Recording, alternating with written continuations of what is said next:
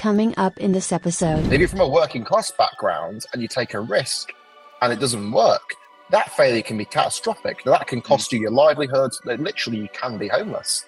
Yeah. So I, I think that's why a lot of parents who don't have wealth to fall back on are kind of nervous about entrepreneurship because in many ways they should be because the risk of it going wrong is they do have to pick up the pieces. It's a really important point you mentioned there about the sort of value alignment too, right? Because the value alignment goes beyond just the value alignment of the business itself, but also as individuals. Like your, your own your own personal and cultural alignments because you're working very close with one another at these early stages. And if you don't actually align on a personal value basis then you're probably going to strangle each other right? Like you need to have some agreement on on the basis and foundation of you know whatever it is shared morality or or, or, or, you know you know society i don't know whatever you want to call it social values etc like those are important things to have so, so you should have a very clear hypothesis at each stage of your fundraising journey what is that funding going to, to do for you? And you want that to be something you can capture in literally a couple of sentences. But then behind that, you'll also have like a, a budget and a more in-depth breakdown. But you should be able to capture the essence of why you're raising the funding in, in two sentences. The Founders Unplugged podcast, hosted by Greg McCallum. Raw, uncensored conversations with startup founders look, there's literally one bit of structure to this entire thing, and I do it right at the beginning, and then we just start chatting. Um, and that is to ask my guests to introduce themselves, their business. You can take as long or as short as you need. And probably what I'll do while you're doing that, if it's okay with you, you just up on my screen, I'll share your LinkedIn and, and the website. Um, Cool. So, so yeah, spotlight as it were is on you. no pressure. Um, so yeah, tell us who you are and, and about about zero gravity. Great. Um, it, it, it's it's great to great to be speaking again. So I'm, I'm the founder and CEO of Zero Gravity, and we're a tech platform that powers students from low opportunity areas into top universities and careers. So I founded the company five years ago from my student bedroom of the last 200 quid of my student loans. It was a real bootstrapped startup at the beginning. And I, I founded it out of a kind of personal passion slash experience, which is now, I grew up in a small town in West Yorkshire called Morley, which is between Leeds and Wakefield. It's a post industrial town. I grew up in a single parent family. My mum's a speech therapist in the NHS, and I made a journey through state schools to Oxford University. I just saw firsthand how high the barriers are for students like me to mm-hmm. break into elite institutions. If you're someone who grows up with financial anxiety, who don't have access to resources to buy you know, textbooks, private tuition, you go to a underperforming state school, your parents have never been to university before, you come from an area where you're not surrounded by opportunity. It's really difficult to, to succeed. Like you really need to defy the odds to get into these elite institutions. And indeed, if you come from a wealthy background in the UK, you're six times more likely to win a place at a top university than someone from a low income background. So that gulf in opportunity is vast. And I think everyone knows about that intuitively. But I wanted to do something about it, and my entire life had been defined by technology. I, was, I'm a digital native. I've, I've, grown up with technology, whether it was you know, Facebook, WhatsApp, Instagram, Snapchat, Twitter. That all these incredible apps have defined my life. It just kind of made me wonder: why is no one developed technology to try and solve this problem? How you break that link between background and opportunity. And that's where the idea for Zero Gravity came from, I suppose. And that's what I've been doing for the past five years. And that, uh, yeah, thanks for that. And um, and by the way, I'll, I'll, provide the links to the stuff I showed on screen in the description for anyone who wants to have a, uh, a further look. Um, so so tell us more, how, or tell me more. Um, how did you, or are you, uh, uh attempting to solve that problem because it's it's quite a complex problem and at, and at first glance you wouldn't sort of necessarily immediately be able to make the the the link between how technology can solve it because it's it's quite a deep rooted societal sort of issue right so so what is it you're you're you're how are you going about that you're right it's a very complex problem and probably one of the deepest problems in society itself but I, think, like any problem, that the way you solve it is you take it back to its kind of simplest elements first. Yeah. So we, we try to solve the problem in, in stages. And the first question that we try to answer is how do you actually spot talent in the first place? Like everybody can tell a kind of personal anecdote about how they grew up with people who were more talented than them, but just at some point in their journey, they kind of fell through the cracks. So they veered off into a different direction at school, or they didn't get into a certain university, or their first career choice was a bad choice. Everyone has that story about a friend who's been on that experience. And, and to try and tackle that problem of how you spot talent and support it early, what we did is we developed an algorithm which leverages some pretty non-insidious data points, so things like your postcodes, you know, where you went to school, what area you live in, and use that uses that data to build a kind of holistic profile of like how disadvantaged are you, uh, how many barriers have you had to overcome in your life, and then how good is your performance relative what to what we'd expect from someone from your background. So it's almost like two different indexes, like a disadvantage index and then like a, a performance index. And, and we developed the algorithm to kind of spot talent early that otherwise might be missed by the traditional kind of university admissions or recruitment systems. Now, that person mm. who is not a straight A student, but maybe they have you know, a smattering of you know, B's and C's, but they go to a school where most people are failing and they're growing up in poverty. Now, that person might not look incredible on paper on a CV, but if you knew the context of right. where that person achieved those outcomes, you'd think that is a massive outperformer. That's someone with incredible raw talent and potential. So we developed an algorithm to identify those people. And then what we've done is we've integrated that into data sets, you know, big data sets that we already know exist. And one such data set is the school's information system. So every single school in the UK has its own information system. They tend to use exactly the same software.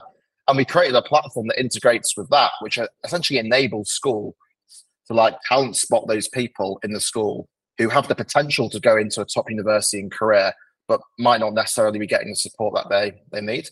So we now work with over 700 state schools in the UK, so around 30% of the entire market. And that essentially enables us to see 30% of all the student data in the UK and talent spot those students. So that, that was the first question we tried to tackle. How do you identify talent? And we developed technology to, to do that. And the second question that probably jumps out then is okay, once you've actually identified the talent, how do you meaningfully change people's chances of accessing these top institutions? And, and the way we did that is we took things that we knew already worked, like mentorship, access to great content, they're bringing opportunities to people rather than forcing them to find them themselves, having access to a really aspirational community.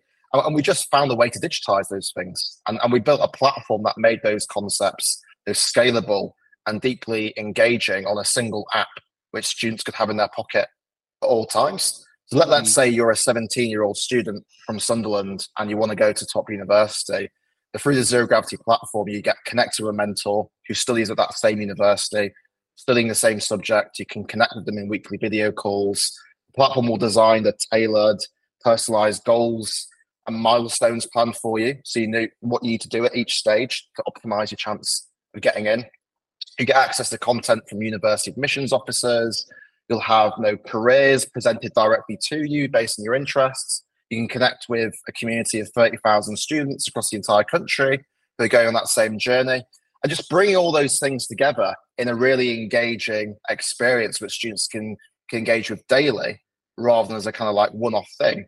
That's mm. how you kind of tangibly, substantially change people's chances of getting into elite institutions. It, it's the law of compounding in digital form, making people 1% better every single week over a long enough time interval can really transform someone's outcomes. And, and that's what we've tried to do by developing technology to, to do that.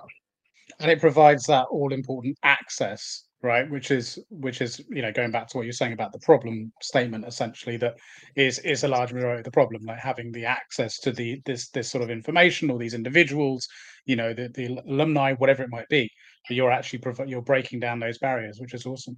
So um when did you guys launch uh originally. I, am looking online; it says uh, sort of around 2018. So, but, but presumably that isn't necessarily when you launch. Is that when you sort of initially conceptualized the, the platform? Is it?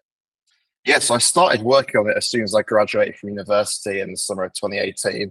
For oh, the right. first uh, sort of year and a half, it was kind of a very bootstrapped bedroom-esque startup. It, it was me doing it by myself for the first nine months, and then there was one other person who worked alongside me. I mean, it was in 2020 that we raised our first pre-seed funding that we could finally kind of put our foot down the accelerator and really begin to quickly scale. So yeah, I've been doing this hmm. since 2018, but the kind of launch of the zero gravity brand and the scaling of it really started in, in 2020. Um, and, and, and I is also quite interesting because I am someone who's from a kind of low opportunity area of the country myself, went to hmm. state schools. So I, I was still grappling with a lot of those challenges that the members on our platform face, just in a slightly different context. Like when I started a, a company, I didn't really have anyone in my network who was an entrepreneur had started a business before, so I didn't really have any advice on tap that I could mm. uh, I could tap into.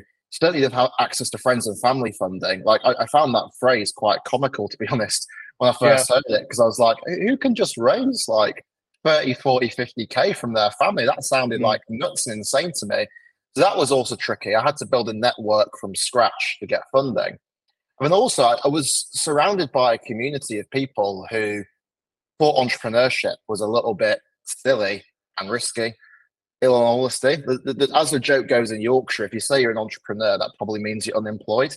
And right. like when I told my sort of family and my friends I wanted to start a, a business, people thought I was completely insane. I, I was turning down these very cushy, secure graduate jobs to take something that was incredibly risky.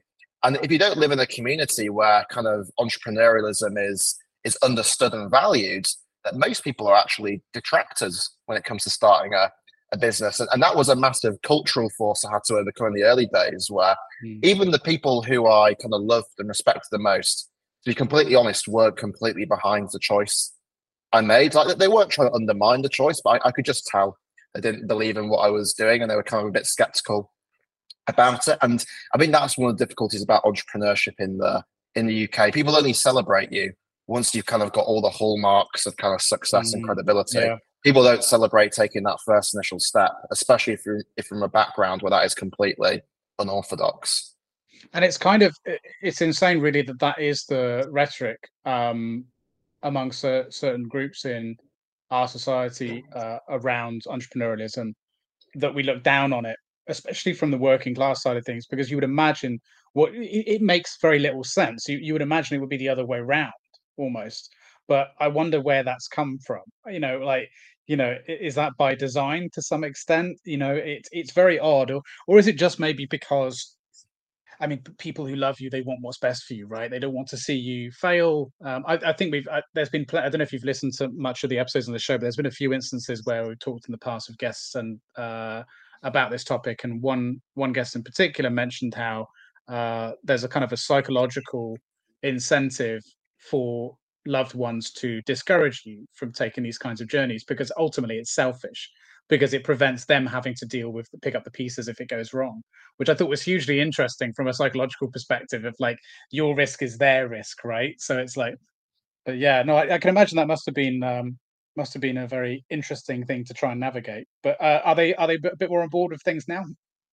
More on board with things now but I, I think you've hit the nail on the head there to be honest greg which is you can only be what you can see at the end of the day. So if you can't right. see entrepreneurs in your network, it, it's perceptibly a very risky thing to do and something that you're not necessarily going to be able to understand. And entrepreneurship is all about risk at the end of the day.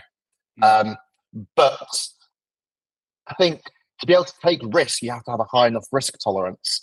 Mm. And the thing is, if you are someone who's from an affluent background, your risk tolerance can be much higher because the kind of cost of failure is not catastrophic. If you're right. from a wealthy background, you start a business, it doesn't take off. Now you can always fall back on the bank of mum and dad. Now, you're not going to be out on the street. If you're from a working class background and you take a risk and it doesn't work, that failure can be catastrophic. Now, that can mm. cost mm. you your livelihood. Literally, you can be homeless. Yeah. So I, I think that's why a lot of parents who don't have wealth to fall back on are kind of nervous about entrepreneurship because in many ways they should be because the risk of it going wrong is they do have to pick up the pieces, and that can be financially catastrophic for that mm. family. I think people from wealthy backgrounds are also quite adept at spreading the risk as well of entrepreneurship, and that's where the idea, I suppose, of friends and family funding comes from, which is it's not just about raising money to scale your venture, but it's also about diversifying risk within your network. That even founders who are you know, very independently wealthy often still raise equity funding so they can diversify the risk away from themselves onto mm. other people. And that makes it far easier to kind of have a higher risk tolerance. So I think that's what you also get from being in a wealthy network, not just a higher risk tolerance, but a better ability to spread and diversify risk. And, and that dynamic just doesn't exist in working class communities. We've got no access to, to capital. And that's why I think you have so few entrepreneurs from working class backgrounds. Indeed, there was a study done by Sifted a couple of years ago in the UK they found that 75% of founders in the UK are from uh, sort of professional backgrounds and have two parents in professional jobs. So the rest of the UK doesn't look like that as a whole. Actually, most people don't have a parent who's in a professional job. So the startup sector is actually one of the most unrepresentative sectors of society of, of any industry. And I think mm-hmm. it goes back to that point around risk and access to capital that you were just talking about. Yeah, but what is what is interesting as well is that a lot of um, a lot of startup founders or entrepreneurs, whatever you want to call them, you know, individuals who want to start their own business in one way or another. Uh, I, a lot of the individuals I've met through my career eh, with the more working class backgrounds tend to class themselves more as entrepreneurs as opposed to founders and will generally be you know launching or running service led businesses and that's equally as much risk and equally as much business acumen equally as much you know to be learned along the way um, you know really pushing the boundaries in their area of whatever it is they're doing and i'm talking about you know mechanics you know uh, window cleaners whatever like you know that they're, they're equally difficult businesses to spin up with, with all, all, the same challenges and met quite often by the same sort of pushback from their community or family members and so on for, for taking the crazy risk. Um, and yet we don't really talk about them. So it's interesting that that's the data, but I, I would say that I suppose that data is probably from the perception of the traditional, or at least the, the new sort of image of what a startup looks like, um, primarily from that prism of sort of tech startups, right? As opposed to just people start, you know, taking an entrepreneurial journey as a whole. Because if, if that was the case, I'm sure that would be very different, right? Yeah, I think that's one thing that probably has changed over the past 10 years, which is actually having like a side hustle or something you do on the side, which is entrepreneurial. I mean, that right. is far more popular than ever before. It's actually mm. something that you see across multiple backgrounds. But I think where the issue still is, is taking the step from side hustle to a proper startup entrepreneur. That's the kind of chasm that exists that most people yeah, still don't want yeah. to jump over or can't jump over. So it, it, it's not like we don't have the right raw materials in the UK. Like we have naturally entrepreneurial people. It's just that the culture and structures that exist do not enable people to actually grow and scale businesses mm. from all backgrounds, and, and that's where the problem really lies. Yeah, no, 100% I agree with you. And also not not recognizing the opportunity that can lie in scaling, right? You know, that that and that, uh, or how to even go about that. Um, there's a lot of interesting people I've met who have you know amazing boring businesses right as they're often termed um who that are doing very well but they've they've sort of naturally sort of hit their peak um, I met a really interesting character actually. If you're going to watch any one of my previous episodes, I highly recommend watching the one with Ralph Hodgson. Hodgson, Hodgson, yeah, um, who uh, window cleaner turned tech tech founder, implementing a tech solution into that industry, and it's just brilliant. Uh, you know, the journey going from that. I mean, that's a great example of working class uh, going into town. I had the same challenges as you with you know friends and family, sort of looking at it from this kind of odd perception. But that's a great example, I think, of how you can along the journey through understanding the landscape sort of push to the next level. I think that's super interesting. But yeah i mean it's a yeah it's a super interesting issue um and one needs to be solved. So um yeah well, the reason why i was asking you about when you launched so you you mentioned about the sort of where you are now and, and the amount of students that um, are on the platform and and the sort of level of support and stuff they get. So um, what would you say i mean are you getting some good are you tracking the kind of results in some way to see the kind of the, the impact that is is having and and if you are what is that looking like so far since that sure. couple of years like, ago i guess like a lot of tech companies are absolutely tyrannical about collecting high quality right. robust data and, and and doing that in a way which doesn't have an impact on on users and that that may sound obvious in the tech startup sector but in the kind of education sector and career sector we operate in there's actually been a real paucity of data over like ever since this industry's existed in all honesty which is a lot of organizations just haven't bothered to actually define the outcomes they're trying to create and how you measure those and right. I, I think that's made it really difficult for people to actually learn what best practice looks like because the data collection piece has never been been done Mm. So, so we, we, don't just track you know, how many of our students get into top universities and how many of them access careers. We, we go much deeper and we look at things like what is the relationship between certain features on our platform and changing people's success rates of getting into these institutions. And we've got really clear data now, which shows, for instance, the link between mentorship and getting into university, which is if you do you know, X number of sessions, that boosts your chance by X percent. And not only is that useful from a product point of view, in terms of we know what works and know what doesn't, but it's also quite useful from a, a sort of brand marketing point of view, because we can clearly tell students, look, if you complete five sessions on the platform, that's going to boost your chance of getting into university by you know 20%. And that's mm. a kind of real um, you know, motivating statistic if you can make that robust and back it up for a student.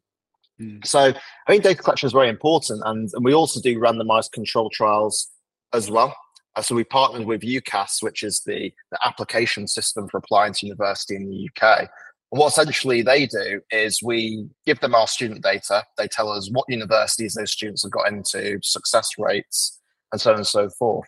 But they'll also create a control group in their platform of applicants who weren't on the zero gravity platform, but statistically look very similar, similar backgrounds, similar grades, similar schools, and they'll compare like with like, and that enables us to actually work out how big an effect are we having. Like when you control all of those things in the background, mm. How big is the effect of the platform, and and that data is really important because it gives us a kind of scientific basis behind what we're doing, and and that makes you know, getting institutions on board much easier because we can say the results are not just kind of perceptible, but also statistically significant.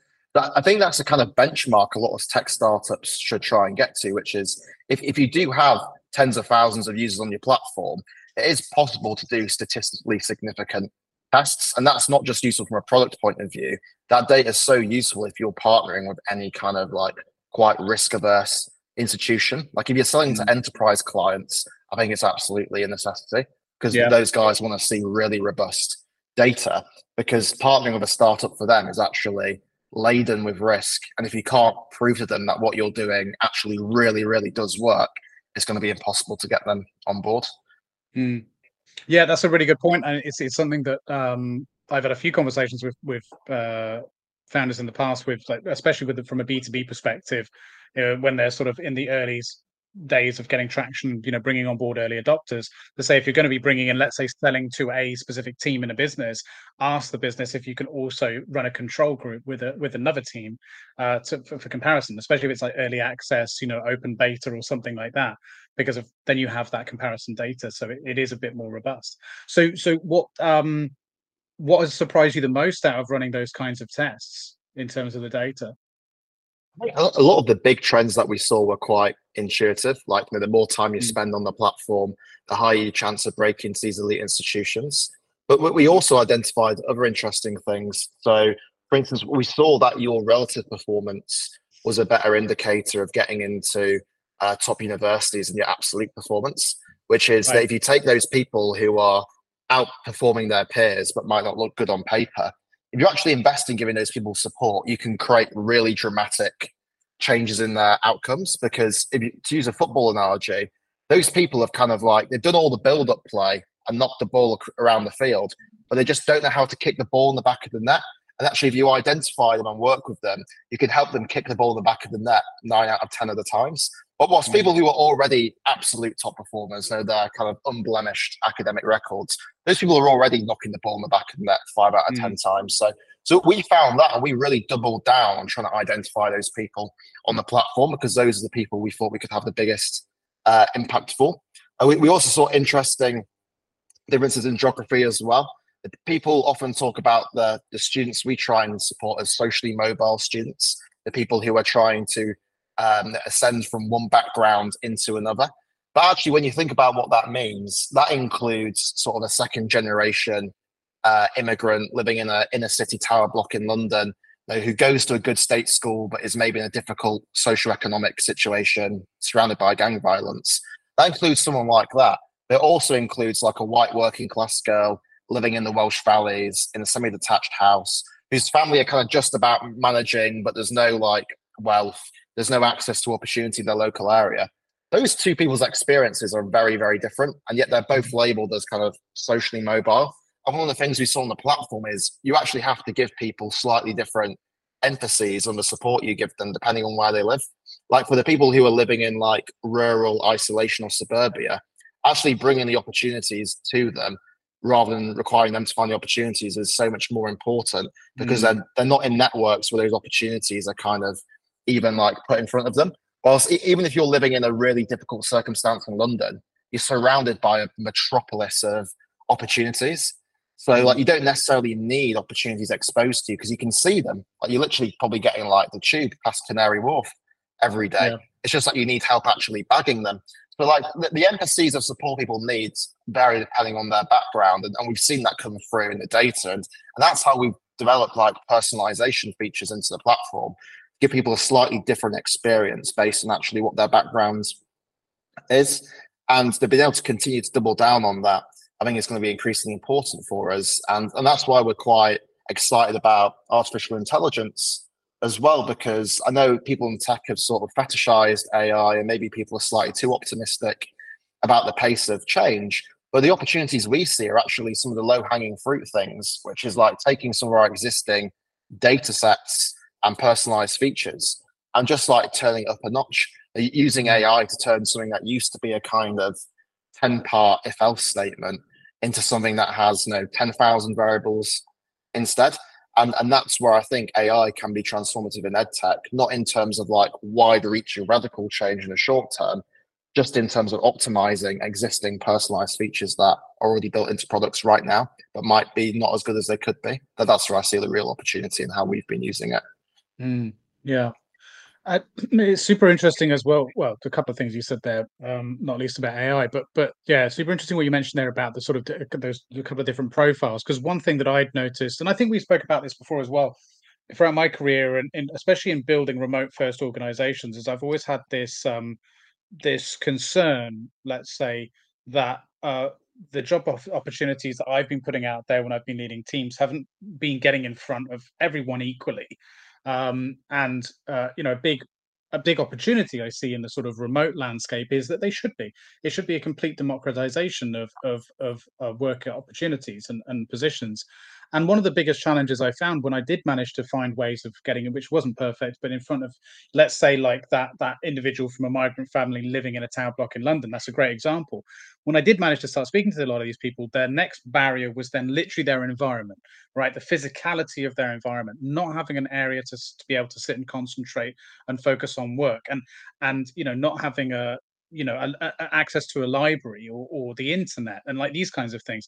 Like do you find that those very physical and literal uh, environmental barriers uh, are things that are are having a, a, a profound effect? And, how are you able to solve them or are you not? Is that really where the sort of uh, the limit of what you're able to do is that where it's reached and and and you can't really do much about that I think that debate around remote working and what it means to access to opportunity is, is actually really, really interesting. I, I was mm. looking at the figures coming out of the IFS last week that shows that remote working still hasn't reversed post pandemic. I think most people in the UK in the service sector are still working uh, on average around three days a week from home. Uh, things have normalized back in, uh, in the sectors where people actually have to be physically present right. to their job. But in the service sector, the, the things that have, have, barely changed since since COVID. I, I, think it's an interesting question to think. You know, what does that mean for the future of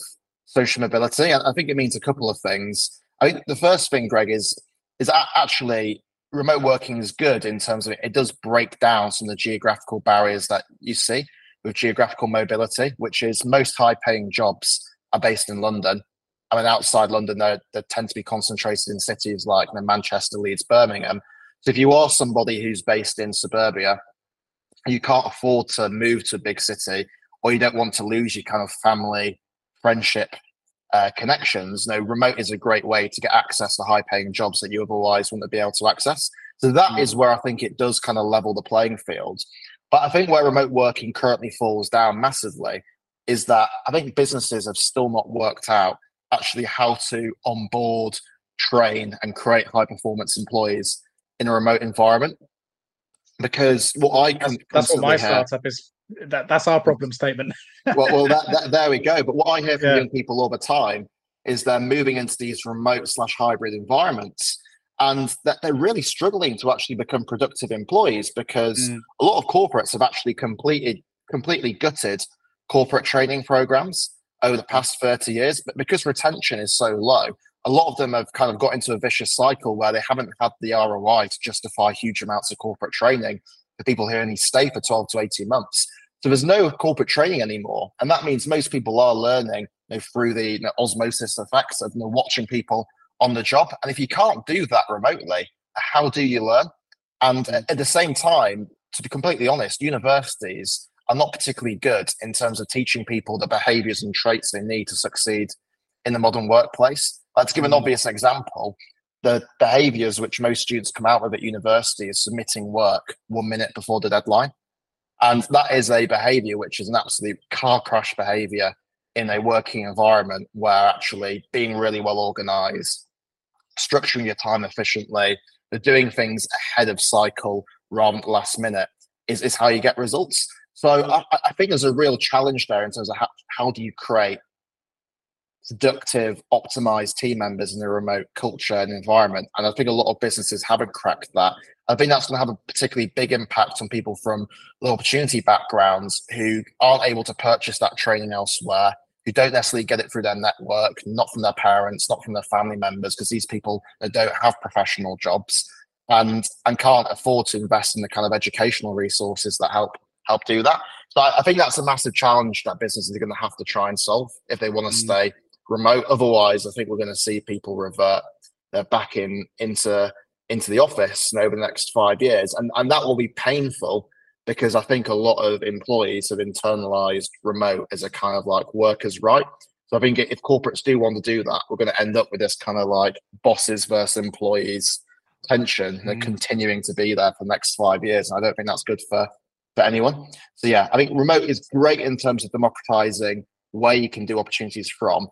It doesn't necessarily deliver the results in terms of actually giving people the kind of career growth and progression they need by making them productive remote employees. I think that's the the, the nutshell of everything that's going on. Yeah, no, I agree. And, and as I mentioned, it's it's definitely you know that that is our main problem statement for the startup that uh, my myself, my co-founder, put forward. And from from an edtech perspective, right, this idea that that skills need to be tracked. But anyway, it's not all about me. I'm just yeah, it's just an interesting problem, and, and I see the the sort of crossover there because like that. You know, the, the sort of main thing I was interested in in asking that question was more about this idea of you know where where are you noticing the limits of what you're able to to touch uh, students' lives on? Um, and I guess in you know physical environment and the, the handicaps that could maybe come with certain physical environments, I suppose could be one of those barriers, right? There's only so much you're able to provide through uh, through the platform and through the, the, the sort of services and features you provide there. Um, so that that's that must be quite frustrating. Although although maybe there is a solution to that. I don't know. I mean, maybe you already do solutions to that. I mean, do, do you do anything with any kind of co-working spaces or anything to try and help solve those those issues? Maybe. There is a big divide in terms of access to a good physical environment and also good desktop infrastructure. But mm. where there is actually a level playing field is in access to smartphones. At 99% right. of young people in the UK have access to a smartphone device and in the U- UK now has near perfect 4G coverage in pretty much every urban and suburban area. So mm. I actually think when people are trying to solve this from a product point of view, you want to focus on where the hardware is actually democratized, and that does tend to be in the smartphone market. So mm. I, I will be encouraging businesses to actually look at now how do you train people you know, through through smartphones instead of always relying on desktop technology. I, I, know, for instance, McDonald's has a very famous and successful training program for all of their new employees, which they run almost exclusively through like TikTok style uh, videos, which you can consume through your smartphone. And when you think about it, McDonald's is actually one of the most successful training businesses of mm. all time because they have such a high churn of uh, of staff. Now, maybe you've got managers who who stay there for a while, but the most of the staff in the McDonald's they won't stay in the McDonald's for a long period of time because it tends to be you know students or people looking for part-time work before they get into something else. So actually, how you train those people quickly and get them into productive workers in a in a quick, cost-efficient way is is the nutshell of their business. Mm. And, and they found a way to do that almost through purely mobile based content. And I, I think that's the direction businesses need to, to move into. Like, how do you create content which young people genuinely want to engage with? Because when you actually look at the data, young people spend more time on their smartphones nowadays per week, more screen time than they do in the classroom. So actually, if you try and do everything classroom based, you're actually missing the place where most people are spending their time and are most deeply engaged. So it, it, it, maybe it's a quite a mundane insight, but I think finding a way to deliver content through mobile phones rather than desktop and in formats that young people instinctively engage with, like is the is the future. And some businesses have cracked that, but I think a lot aren't thinking about it in that way whatsoever. Yeah, you're absolutely right. It, that bring, um, brought my mind back to the height of the pandemic when uh, a lot of parents suddenly were it was thrust upon us to suddenly be homeschooling our kids. And um, i'm fortunate enough to have technology and have a bit of disposable income where i can buy stuff and we have laptops and so on but a lot of parents don't have laptops or tablets and, and stuff so they were kind of screwed. And you know we're, we're not just talking like you know small kids teenagers too you know pa- you know parents of teenagers and all sorts where they have to do a lot of work on devices and they're being told by the school well you have to do it all online and they were in a real um, predicament and so I did a bit of Googling and very quickly found that there's some little devices you can get for like 10 quid um, that act as a dock for a mobile device. And provided it's Android, actually, it, no, no, yeah, for Android and iOS, um, you plug it in, you can attach a keyboard and a monitor, and then you've got a computer because most phones go into like a desktop mode, especially Android. Um, and a little bit of research sent this out to a few people in my network who you know run schools and things like that um, and they were able to send that advice out, and apparently it really, really helped. You know, for a very small amount, and they were even because a lot of them were, you know, trying to buy laptops or, or, get donations to then give them out. They were finding that this much cheaper solution was just, you know, to your point, everyone has a mobile, um, and it's not being fully utilized. So that was a, yeah, that's a really interesting point. Um, so look, take me back a little bit because I'm I'm really interested in the journey uh, that you've been through. And you, you you mentioned a bit in the bit that we cut out at the beginning. Beginning, you mentioned a little bit about um, how you're kind of wrapping up your investment round and stuff like that. So so since the beginning, you know, talk me through uh, talk, talk me through the bit of the journey. So you know, you, you come up with the idea straight out of uni, which by the way, you studied PPE in, in Oxford Uni, right? Yeah, so not something technical.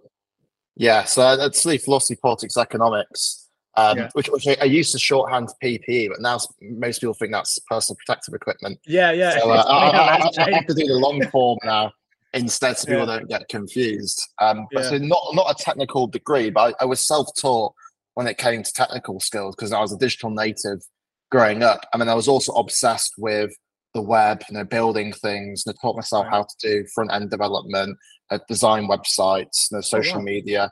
And so I, I, got quite a lot of those those skills from outside the formal education sector, and, and they kind of served me well when I started Zero Gravity because I think to be a sole founder, you do essentially have to become someone who's able to acquire and deploy skills very quickly. Yeah.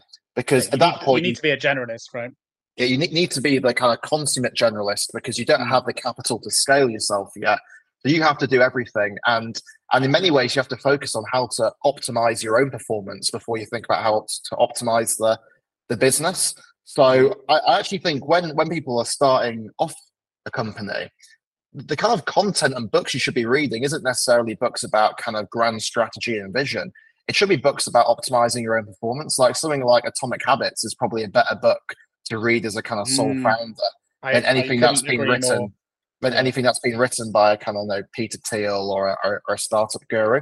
But once you get through those early stages, that's when that other stuff then becomes far more important. And it took me around you know, 18 months to break out of that first stage. I mean, I, I raised some pre seed funding. And the way I was able to do that is I essentially created a flywheel of kind of organic social media and PR that brought a bunch of people into my orbit who otherwise I would never be able to access.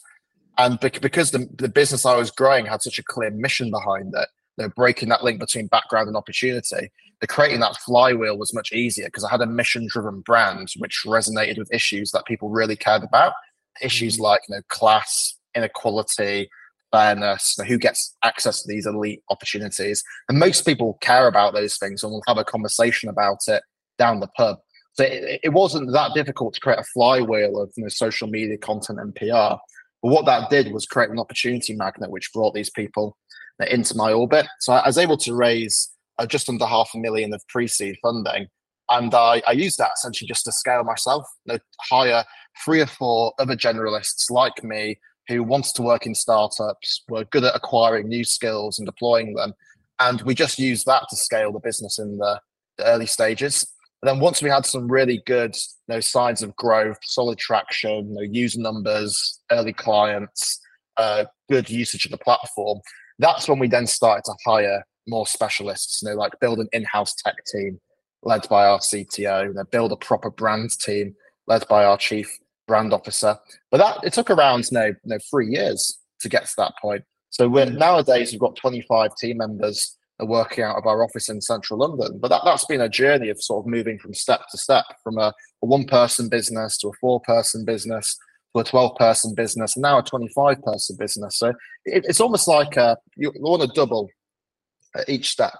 And how big the time interval is between doubling might look different depending on you know, the uniqueness of your business and on what you're doing. But but each step has a, a unique set of set of challenges. Like like mm-hmm. nowadays, like I don't need to think too much about kind of like skill acquisition because I have the ability to hire the specialists in different areas of the business. So where I do really need to concentrate my time is on things like you know strategy, the building the right culture to help people uh, thrive, the hiring in a really skillful way, and those are things that didn't really matter too much when we were you know, one one man band, course, uh, but yeah. do really matter now. So I, I think it's you, you're a bit like a Pokemon if you're a founder.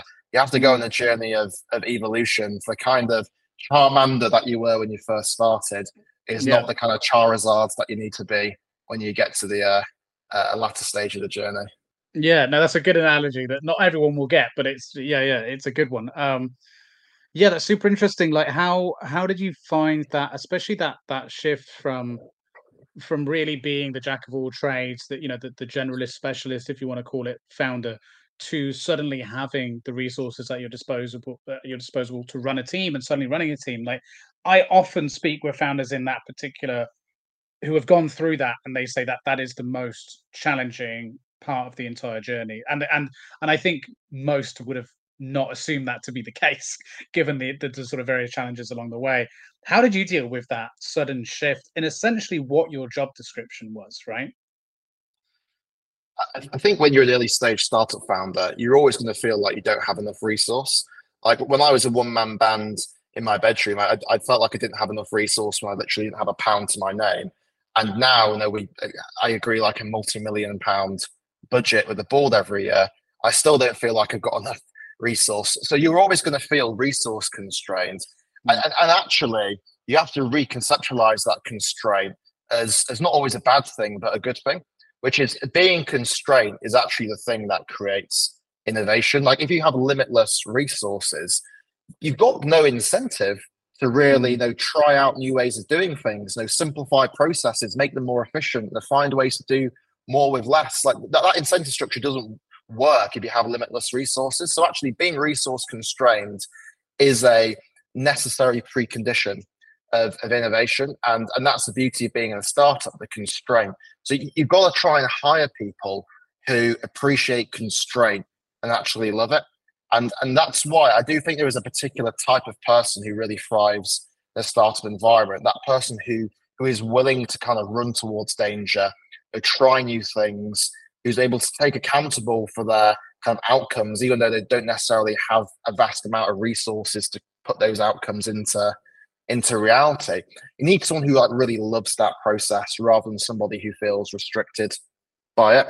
Yeah. I think a lot of people who, who spent a lot of their career working in big corporates where you do sometimes feel like you've got near limitless resource, almost get kind of trained out of that mentality that you need to, to succeed. So I, I do think there are certain types of people who thrive more in a startup environment than others. And I think any startup needs to think about that deeply in their hiring process. Mm. And how do you really tease that out?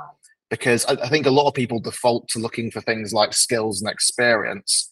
But I think in a startup, actually, your mentality and your like values fit the organization is even more important than those things. Mm. It, it, it's better to have a kind of 80% good team member when it comes to a skills perspective who is completely keyed in to your mission, your values, the mentality and way of doing things, and a hundred percent person who doesn't know what it's like to operate in a startup and doesn't buy into that mentality. Because that second person, even though they're technically proficient, will just be a nightmare for you. Every every one-to-one meeting, it'll be the, the same list of complaints. So I don't have enough resources to do this or do that, or I need X amount of money. You need people who are able to see past that and appreciate the constraint and do more with less. And, and that is not an easy thing to find. I think it's the most important thing in any hiring process.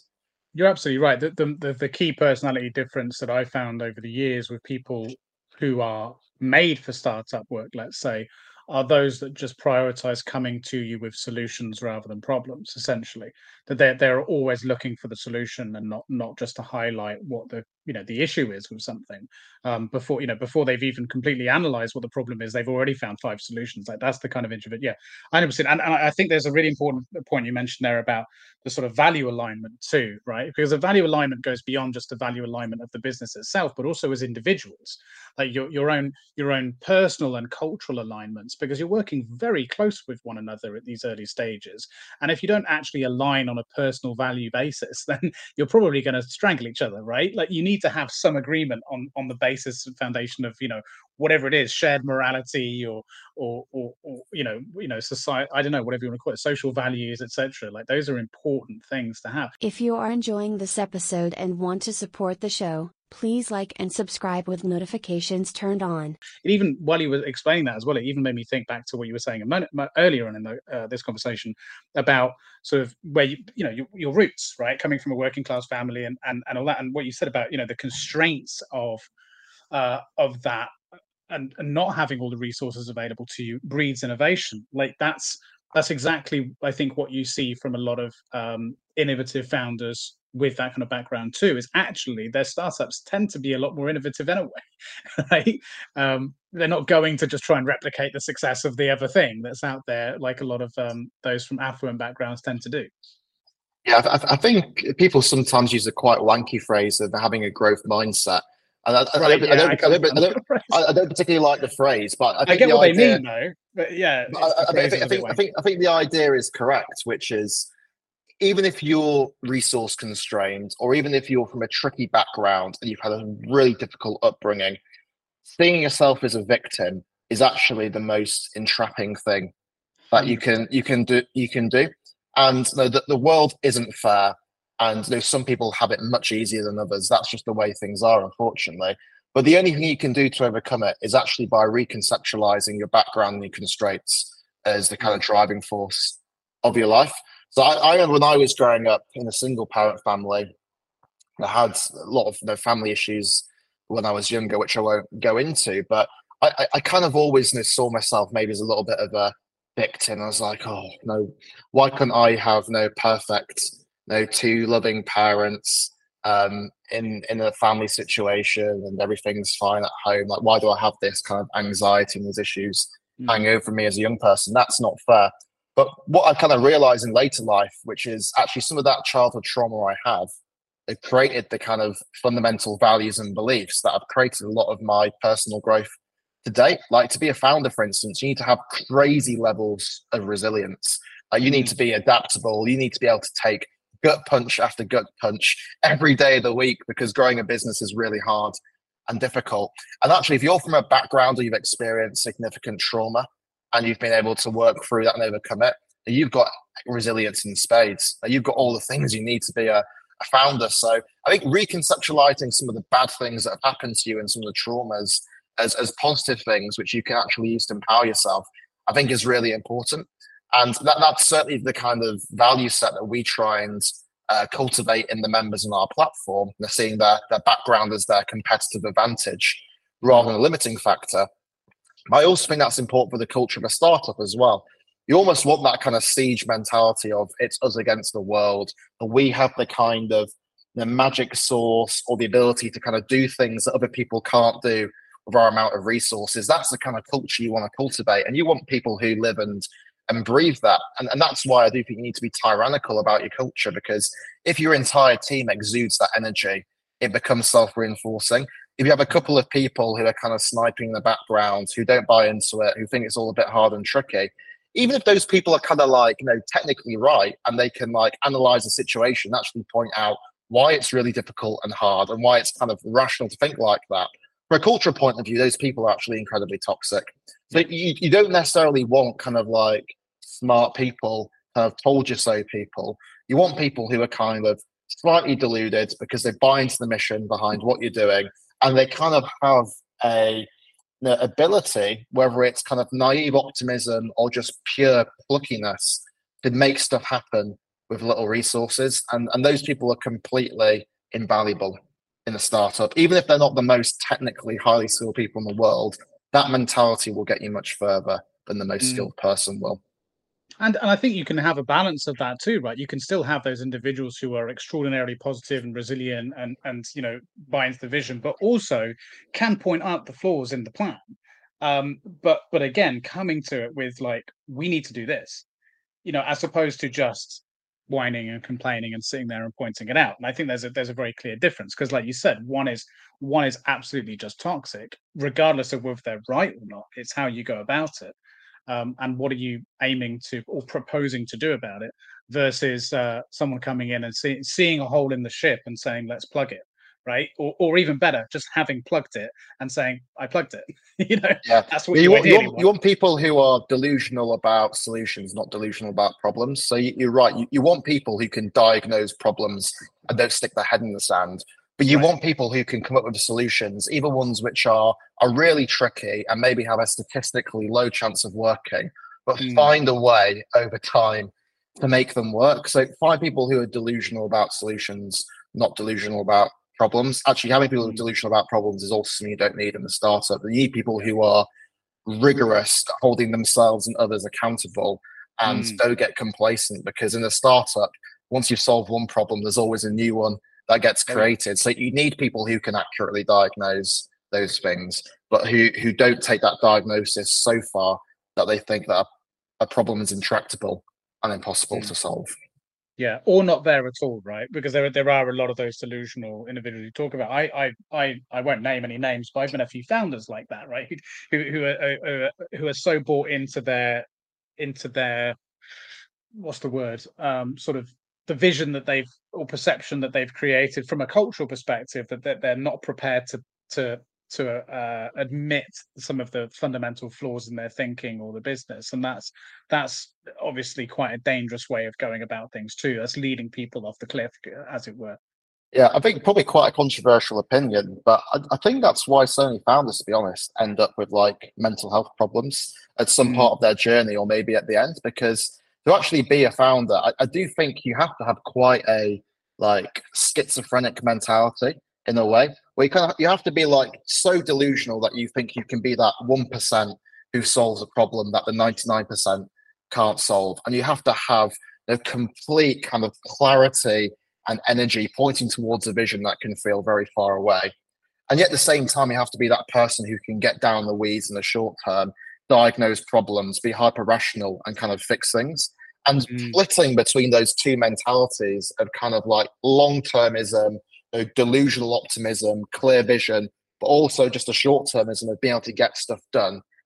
Doing that day in, day out, I think can mentally break a lot of people because it, it, does require yeah. like utilizing like some very, very different mental frameworks that are in many ways in like psychological tension with one another. So it, it is an incredibly demanding job. And, and that's why I do honestly believe that the number one skill you need is resilience, which is why I think it's surprising that there's not more founders from working class backgrounds because I think naturally you get more resilience from being in that environment, which mm. makes me think that the reason why that is the case is due to structural weaknesses in actually getting capital to the right people and enabling entrepreneurs from from all backgrounds. I don't think it's anything to do with the inherent talents and traits that people have. If anything, uh, that should advantage low income founders. No, absolutely. That and maybe what you were saying about the appetite for risk. There's more to lose.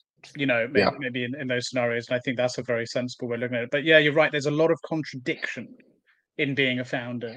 Um, I mean, just the simple one of you know trying to maintain a, a long term sort of uh, big picture vision of things while also focusing on getting the small picture stuff done like that's that in of itself is a very difficult thing to try and explain to someone when they ask you what do you do on a daily basis um, uh, from from the perception of running being a founder and running a business like that's an incredibly difficult thing.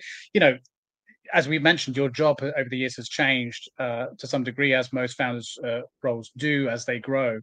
But there's always that certain level and you do get a little bit more big picture but there's always that certain level of you know attention to granular detail that you're always going to keep a hold of you. And those two things are at odds from a mindset perspective. You're shifting between them and that can that can you know make your head spin.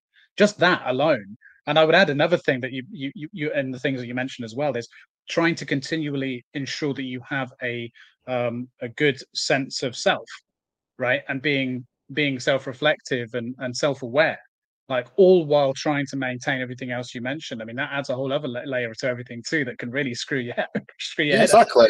It's like, it's like like if you're a founder, like especially if your product is tied to a mission which is true to your personal story, you end up becoming the spokesperson for your business. And, and in many ways, in the early days, you are the brand.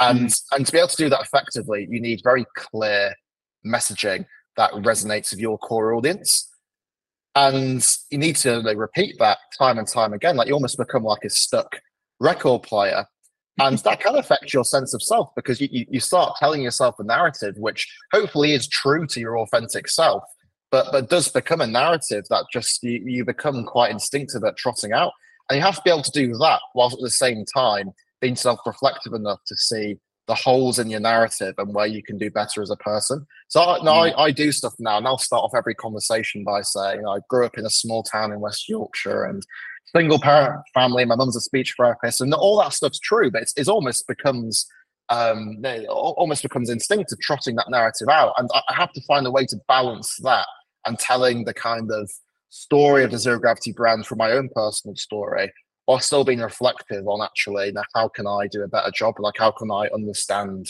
my background in a better way to help me out in the short term? Like where are my weaknesses as a person? Like which which parts of our mission actually need refinement and don't like mm. fully make sense?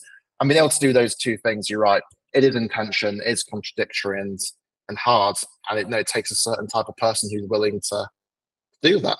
Um, it's exactly why yeah. I, I, think it's no surprise that so many people are put off by this idea of entrepreneurialism or being a startup founder because there's so much the information available out there is contradictory by its very nature and i'm, I'm on record as saying you know there's just a lot of shit out there and the thing is i don't think it's because it's bad intention shit it's just because there's a lot of it there's a lot of people talking about their experiences or their peripheral experiences of entrepreneurship uh, ship. and and and yeah and, and if it's already coming with built-in you know contradiction then it's no wonder that it's confusing for most people. No least maybe sort of more working class uh, people from working class backgrounds. If they're looking at that, they're just like, well, none of this makes any sense. How do I even know where to start? It's one of the reasons why I do what I do is to try and help people from all kinds of backgrounds and kind of just eliminate the shit and go, do you know what? All of that stuff you read in those books, like you were saying about, you know, don't go get too ahead of yourself and read all that nonsense first. It's like actually keep it focused right now just on this one step that you can take and just keep it nice and simple because I think you get in the weeds on that, it can it can mess with your head and, and puts you off before you even get going. And I think in this case, ignorance can be bliss. Right. Yeah.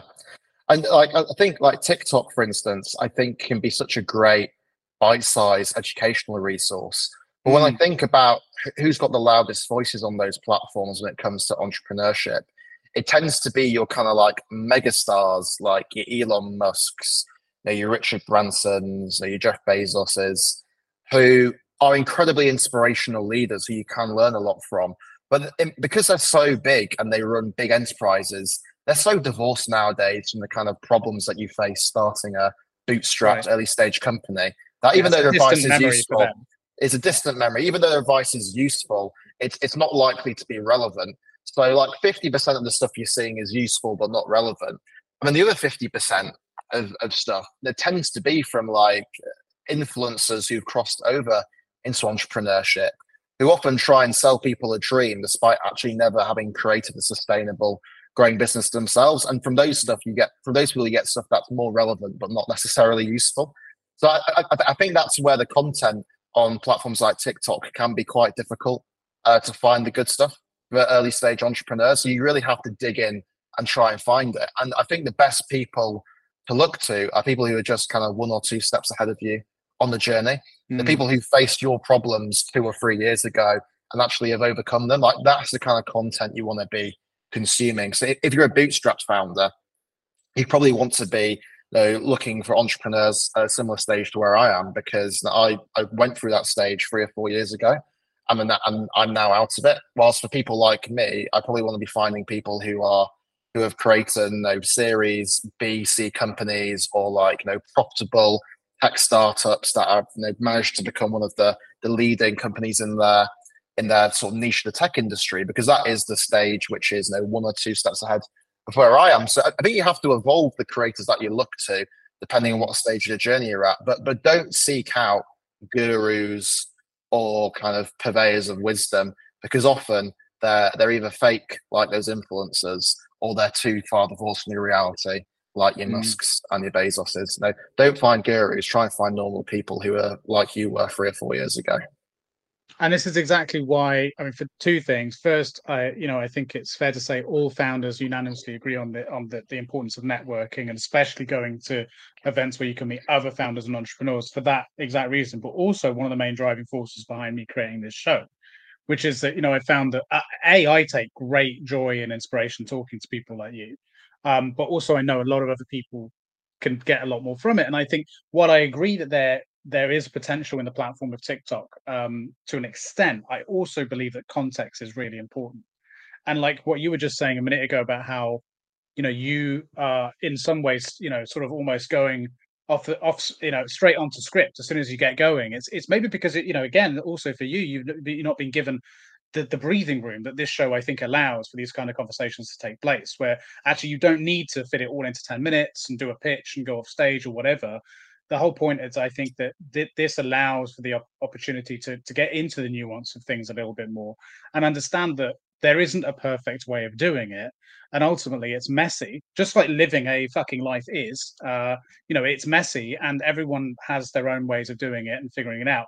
Here's some lessons that you learn we can share uh, might be useful might not be you know what i mean? And i think and i think that's important about this so that's why i kind of like long form content in that for that reason because I think it, it allows for nuance, you know, essentially, which is sorely lacking, I think, in a lot of these conversations, which are just trying to fit in 60 seconds. How can you make a million pounds? You know, it's like, yeah, there's a bit more yeah. to it than that, you know.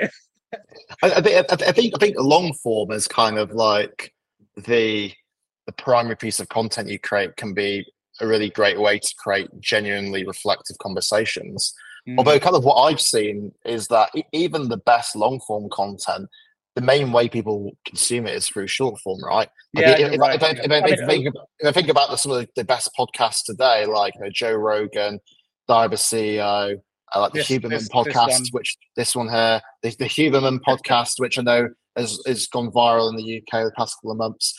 Most people actually interact with those podcasts through kind of bite-sized five-minute clips, and that the long form yeah. is there for people to consume but people still want the short form. So it, it's it's almost like how do you create how do you create a primary piece of content which is reflective, and then cut that into digestible bits which people can can sort of uh, come and consume, and they've got five minutes to, to spare. I do think that is the that's the fundamental content challenge. Yeah, you're, you're absolutely right, and that's exactly what, what we do on on this as well. Is um, you know we have an editor that that creates clips out of each show, and and that's all you know YouTube Shorts and TikTok and stuff, and, and it acts as both uh, hopefully entertaining and educational in its own right, but then also, a, yeah, a window into coming and discovering the full episode, which seems to be working. I mean, it's a marketing strategy above anything else, but it but it obviously provides hopefully some value on its own. But yeah, that's a really good point. I, I think you know I used to watch a lot of Joe Rogan, for example, full episodes late at night when I had the time and didn't maybe have you know the responsibilities I have now. But in reality, now I'll be lucky if I watch a ten minute clip on YouTube you know, of something that I come across. Because yeah, I mean, it's not easy to always find the time for a full two, three hour podcast, especially when you know the majority of it is them smoking and drinking. and you know, yeah. but, but, but, the 10 minutes clips are so good though, right? Because the long form does make the guest talk in a different way to if they were right. interviewed on a different style of, of podcast. I mean, that's why its yeah. content is so great. Mm, mm. Absolutely.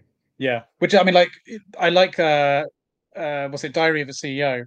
Um, but I do find some some of it, and I'll be honest, I haven't watched loads of his um, stuff, um, but some of it, it, it comes across as quite robotic, um, like very traditional interview style. Um, but you know, it's it's great in its own right, and he, he gets some amazing guests on. But uh, but yeah. I think, Anyway, I, think, I think I think with I think with that show that they've just become experts at distribution, haven't they? Like their, their their marketing team, I think, are doing a incredible job. And I listened to some bits of content about how every single episode they will uh, test hundred different thumbnails before the Mm. episode goes live. So they they will use ad spend on Facebook to test the thumbnails and essentially see which ones have the highest click through rate. So I think with podcasts like that, everything is optimized for distribution. And the, to, to have something that's very distributable, like the core product, does need to be decent at the end of the day. But I, but I don't think that's their number one concern. Whilst I think Jo- Joe Rogan, for instance, like actually the distribution like isn't isn't that great. Like if you look at the thumbnails on most Rogan clips, like they're pretty pretty rubbish. when you, when you just, look at just him. there's just, just, Yeah. it's just like him with like a, Yeah. a Cuban cigar in his mouth or something. So, and that, Yeah, I mean, the success of that podcast is less about having an incredible distribution team. It's more about just the, the quality of the, the content. So, I think you can get to the same outcome through different lenses, but I think that's probably why some content seems more robotic than others. Right. Yeah, that makes sense.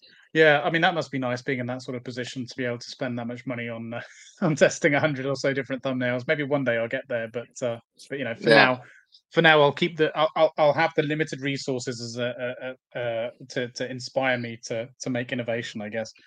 But um, yeah, so um, yeah, you so let's let's go back a couple of steps and so you you, you pre-seed um wh- when was that? When did you get your pre-seed funding? Uh, uh, early 2020, ju- just before the pandemic struck, thankfully. Great timing. yeah. Yeah. It, it, it, So- kind of feels like something goes wrong though every time we do a funding round, which is we did our pre-seed, um, COVID struck uh, just as we were closing. Like we did our seed round, and the Russia-Ukraine war uh, war broke out. And doing this round, we've got all the Israel uh, Hamas stuff. So it's like there's, it's kind of like a geopolitical event that seems to rupture every time we uh, do a funding round. And I, I do actually think I'm- there's a there's a lesson in that for founders, which is if you are raising money from the private markets, you are also exposed to the general macroeconomic climate. So, Mm. like getting your timing right is is actually quite important, and it's you know, difficult to forecast what's going to go on in the world. But you also do need to appreciate that it's really difficult to raise money in a difficult macroeconomic climate, and you do need to somehow try and calibrate your funding rounds around that if you can. Mm. My my main takeaway from that was just that you need to stop raising if you have any hope for no major new events occurring in the world because you seem to be the primary cause. It's, it's a bit like I'm not sure if you remember when Aaron Ramsey played for Arsenal. Every time he scored, like a prominent celebrity died the day afterwards, and he like scored ten times, and every single time there was a death in the day afterwards. So that's kind of what our funding rounds feel like a little bit at the moment. right. Yeah, I mean, what what to your last point though about um about the something to be aware, you know, for founders to be aware of in relation to the sort of wider socioeconomic state of the world. What could be done to kind of mitigate that risk? Is that the case of just maybe diversifying the uh maybe the geography, the geographical spread of some of your private investments, or you know, wh- how how would you maybe go about mitigating some of that, uh, or, or or at least reducing some of that potential risk? Do you think? Well, you, you- you can't control the macroeconomic environment, but you can control what happens in your own business. So Yeah. number one piece of advice would be to create the best business you can because that is the thing that's fundamentally going to affect your ability to, to fundraise. But what, what you can do when it comes to macro environment is actually just be clued up about what's going on. And you can use that to influence the timing, which is like if you see that you're going into a sticky economic period, maybe it makes sense to raise as much funding as possible now. So you have three years to kind of let the world recalibrate and people figure stuff out. If you're living for a good time, then maybe you take the kind of opportunity to raise capital at a high valuation, but understanding that there's a likelihood that you're going to dip in the economic cycle and actually growing into that valuation might be much, much trickier in a couple of years' time. So, so you can't control the macroeconomic environment, but you can be clued up about it, and that can help you with decision making. I think this is where a lot of founders have, have kind of gone wrong over the last couple of years because we've lived through a kind of boom time of VC capital uh, from kind of you know 2018 to 2021, and lots of companies have raised you know, huge rounds of funding at incredibly sky high valuations. And even though that can be great in terms of you know founder ego and kind of your net worth on paper, that being the best decision for your business is is not always um, subject to the same same method of evaluation, which is actually if you if you raise lots of money now at a sky high valuation, you're not going to be able to raise your next round of funding unless your business is able to grow into that and they justify that valuation. And if you're moving into a more difficult macroeconomic period, that's going to become tougher and tougher. So there is a trade-off there between raising capital at a high valuation to stop yourself being diluted and actually creating a long-term sustainability for your business. Raising lots of money now at a sky high valuation makes it much more difficult to do that in two or three years' time. And I, I think that is a kind of addiction a lot of founders have, have fallen into this idea that they can just keep raising and raising and raising ever more funding at ever higher valuation. I think that kind of uh, dream has come to a, a, resounding end now. And people have realized actually it's not just all about raising capital, it's about as doing as much as you can with what you've got. And, mm-hmm. and maybe always a higher valuation is not always a good thing. That means you can't raise more money in two or three years' time. I think that's a big lesson for a lot of people who, who probably weren't even thinking about those conversations a couple of years ago. They were just thinking about how to maximize the amount they could raise. Yeah, yeah, and you're obviously right, and and it's and obviously it's been a it's been tough. We've seen a lot of companies, um, uh, you know, disappear as a result, unfortunately, and a lot of people lose their jobs and so on. But uh, on the flip side, I think we, we can all agree that there are some there's some silver linings to it. None, not not not least uh, again going back to what you were saying about the, the the the less resources you have at your disposal the more innovative you tend to be seeing less uh, organizations with poor economics sort of baked into the business idea being funded and essentially being propped up by funding uh, that were doomed to fail. So we're not even seeing them really get off the ground in the first place, which I think helps everyone, right? Because from, from an economic perspective, seeing not seeing those businesses get brought into the market in the first place is a good thing for the economy as a whole and to to be prioritizing businesses with more uh, uh, you know structured and and better sort of economic foundations is is good for, as a whole for, for job security for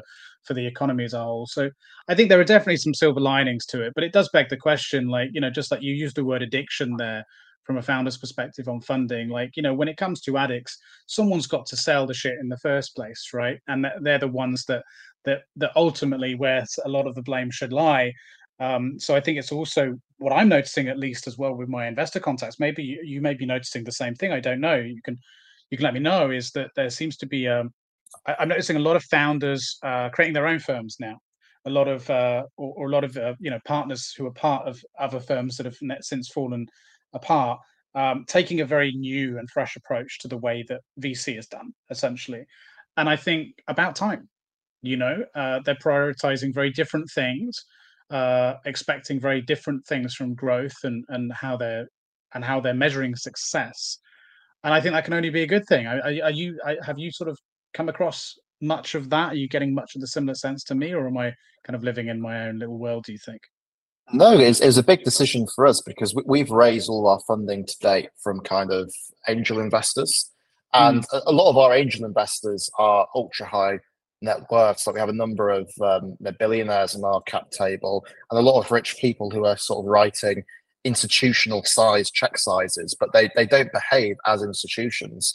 And one of the mm. key uh, uh, choices for us was do we try and raise VC funding or do we continue to try and raise funding from uh, socially impact minded angel investors and other sources?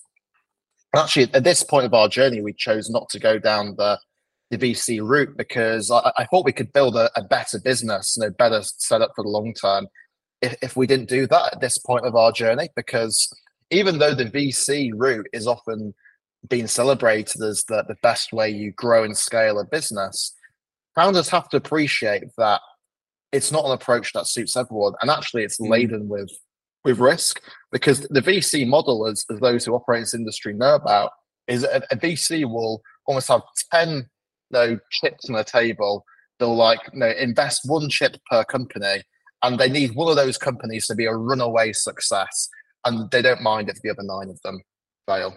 And that, that model works for VCs, but doesn't necessarily work for founders because it's great if you're that founder who who runs that company that's a runaway success. But what about those other nine companies that fail as a result of sort of chasing VC style growth, whilst not actually being a company that is set up to to be able to have that that model? So I, I think the VC model has has skewed a lot of founders from growing businesses that could have maybe have been profitable had they grown a bit slower in a slightly different shape. But by chasing VC style growth at all costs, they, they've bankrupted their their organizations. Mm. what, what, one that springs to mind is a lot of our developers, um, all of our developers are Ruby on Rails developers, and one of the biggest uh, employers of Ruby on Rails developers in London a couple of years ago was was Hopin, which was like a, a video uh, streaming uh, startup, which was valued at a couple of billion pounds um, during the during the pandemic, and and and they essentially have, have disappeared into oblivion. Mm. I think they sold off their assets for fifty million pounds um, last year, um, despite having reached a, a, valuation of billions during the pandemic. And and that was a business which you know was was growing quickly.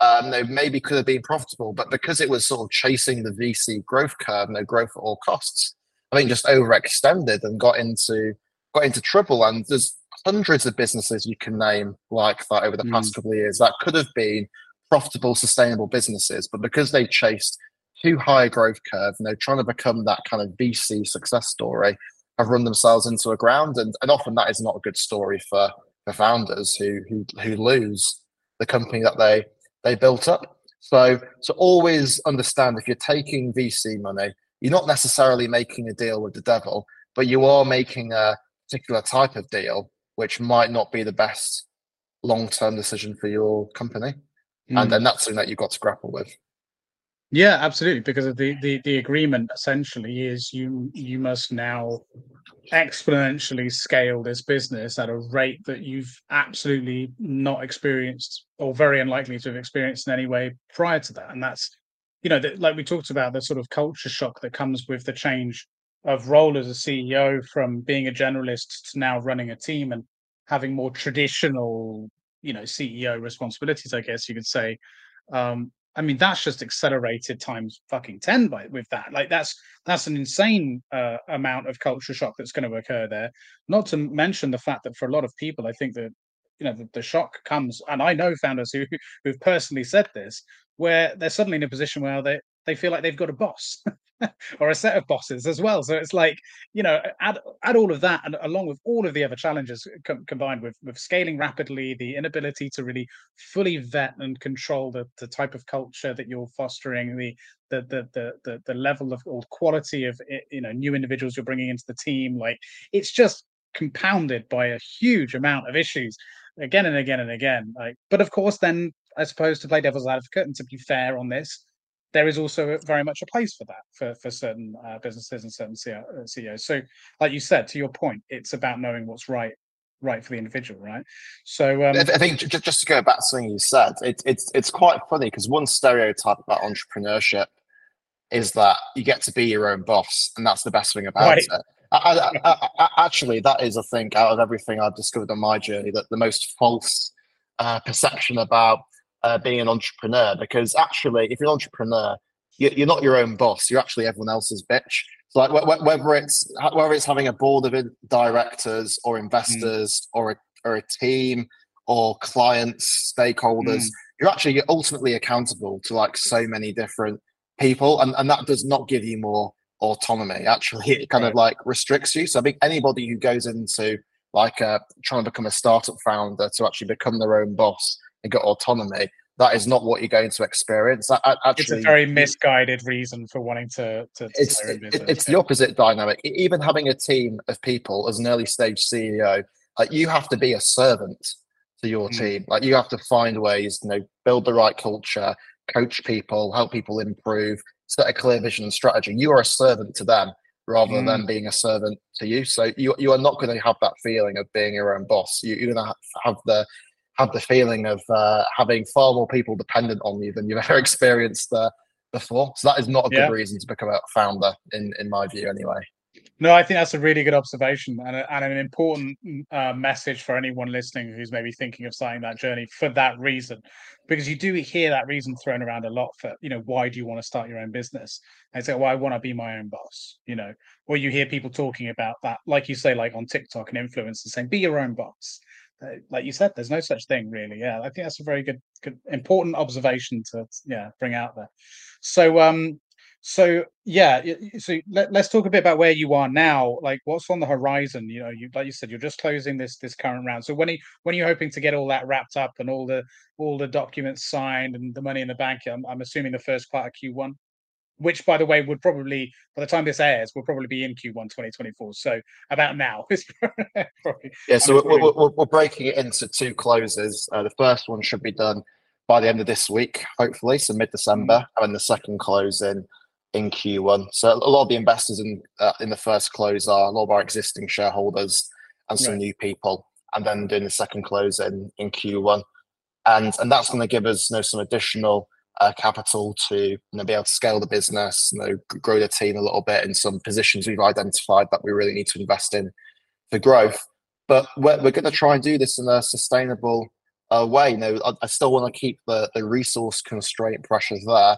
It's to get the business to a you know, ability where we can be profitable in the long term. And I, I enjoy that feeling as a founder, and I, I enjoy having to make those difficult resource allocation decisions because that is the beauty of entrepreneurship and hmm. making choices with scarce resources. So know, we've been quite disciplined about the money we're raising, and and the other uh, piece of advice to give as well is that I think it's really important that your investors actually buy into the the mission and plan that you have. Like the, the last thing you want is non-aligned investors. So so we've been quite careful about only bringing people onto our cap table who buy into our kind of long-term plan for building the business and also have like an emotional connection to our mission as well because I, I think that just makes the process far more enjoyable if people aren't just doing it for pure kind of hard-nosed commercial reasons, but also buy into the kind of romance of the business as well. That that creates more excitement for everyone.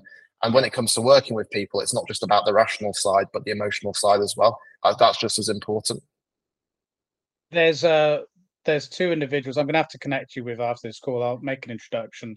Two co-founders of a, a fantastic uh, AI business in the edtech space, um, who sort of come from the same problem, I guess, uh, of the democratization of access to things within the educational system. To to be a bit more broader about the problem, I guess, um, which I'll absolutely have to. I had them on the podcast too. Again, another one I can recommend you to to, to check out if you if you're inclined to.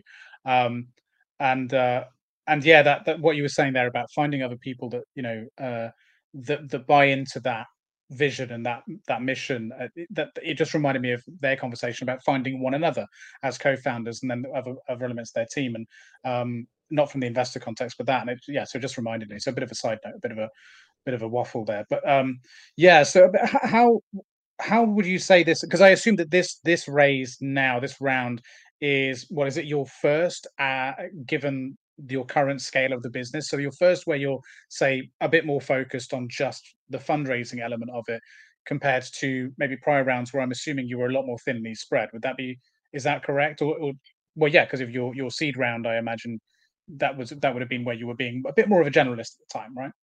Yes, I, I think whenever you raise funding, you should have a very clear idea of what next stage of your growth path is that funding going to enable you to to get to. So when it came to raising our pre-seed round, that was essentially about taking me out of my bedroom from being a kind of bootstrap bedroom founder and, and creating something that more resembled an organization. There's Mm. something that had a, uh, a a clear brand identity, a marketing presence, you know, the beginnings of proprietary technology, early clients. So that, that was all about kind of actually building the, the roots of an organization.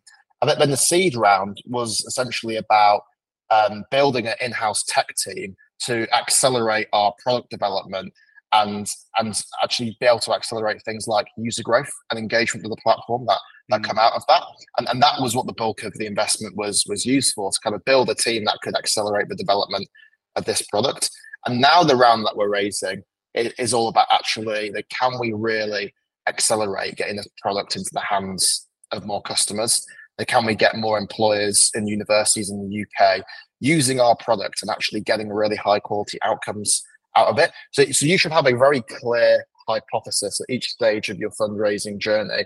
What is that funding going to, to do for you? And you want that to be something you can capture in literally a couple of sentences. But then behind that, you'll also have like a, a budget and a more in-depth breakdown. But you should be able to capture the essence of why you're raising the funding in, in two sentences. A friendly reminder to share this episode with your network, like, comment, and subscribe. It really helps the show and only takes a couple of minutes. Yeah, I think that that's that's really good advice for those raising who, who maybe they have that maybe those first couple of sentences, but, but not, not the deeper insight uh, or ideas as to what how they're actually going to allocate that money. Um, yeah, that's really good. But w- what about you specifically, though, as an individual? Um, do you think has changed from uh, the last time you raised to now? If you noticed a significant difference in the way that you're able to approach things, given the different stages you are at personally and professionally? Personally, uh, I haven't spotted any wrinkles yet uh, thankfully. The uh, I think the, the, the, the, old grey hair appearing every now and again, which uh, wasn't a problem that I was facing two years ago. Um, I, think I, think that's just time. I wouldn't worry about it. yeah, I, I, think being a start founder does accelerate that uh, time timing yeah. journey or aging. It accelerates well. the aging process. Yeah, for sure.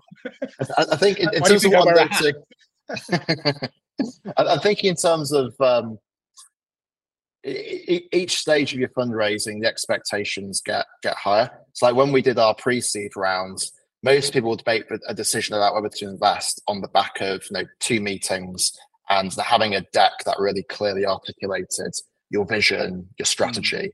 your plan for the funding. When you get to the seed rounds, you know people maybe two or three meetings, people want a deck. They also want a financial model accompanying that as well, which articulates your business in numbers and people will kind of explore those to to, to varying degrees. When, when you get to kind of like more Series A stage, which is where we're at now, like people want a far more credible financial model, which is based on the robust numbers based on data you've got for the past couple of years. The deck needs to be you know, more in depth, and you actually need things like a data room to validate some of the things that you're saying in the deck. So each stage of your fundraising journey, the level of expectation and scrutiny will increase. And, and that's why you need to have such a clear idea about what you're going to do with the funding and that kind of step plan because you need to be able to go to your investors and say, this is what I said two years ago. This is what I've done. This is where we are now on the journey. And this is what I need to get to the next stage. And you need to be able to diligence that, that in your in your data room and in your financial model. And that's not to say that things have to be exactly the same as you said two years ago. Investors appreciate that startups need to pivot, need to change things, your assumptions. But, but in terms of being able to evidence like what you've done with the money and having a clear plan there, like the, the expectation will increase over time. So I think that's something that founders have to be prepared for as well. That the the way you raise money at the pre-seed level is not the way you raise money uh, money at the the Series A level. Like it, it, changes, and you have to evolve over time mm. in terms of like how you how you raise capital. Be um, a Pokemon be a Pokemon. Yeah. Mm. Yeah. No, it's interesting. So, so have you, have you found that? I mean, by its very nature, then, but you know, based on what you're saying, it's a lot more of a it's a task that involves a lot more detail and nuance, um, not only from what you have to provide, but attention to detail in documenting the journey. So you know, uh, thus far, um, and and of course, talking about the future of the company for for investors.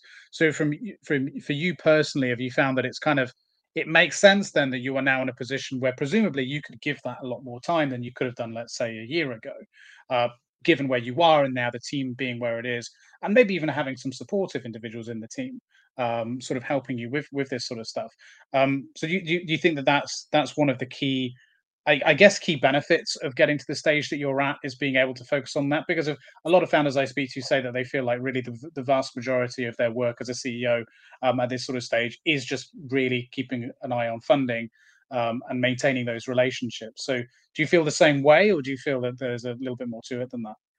I think fundraising definitely is one of your main responsibilities as a founder of a kind of if you are running an organization that does require a lot of capital to grow and mm. fundraising will, will be one of your main priorities. Um, I, I think people have different ways of working in terms of how much they involve their wider team. Like actually, zero gravity, I, I don't really involve the rest of our exec team in the fundraising process because I've always felt quite adept at doing that myself, and I, I, I want to keep the exec team be able to focus on executing their part of the, the strategy because mm. it, it's actually executing those strategies that gives you a stronger fundraising proposition.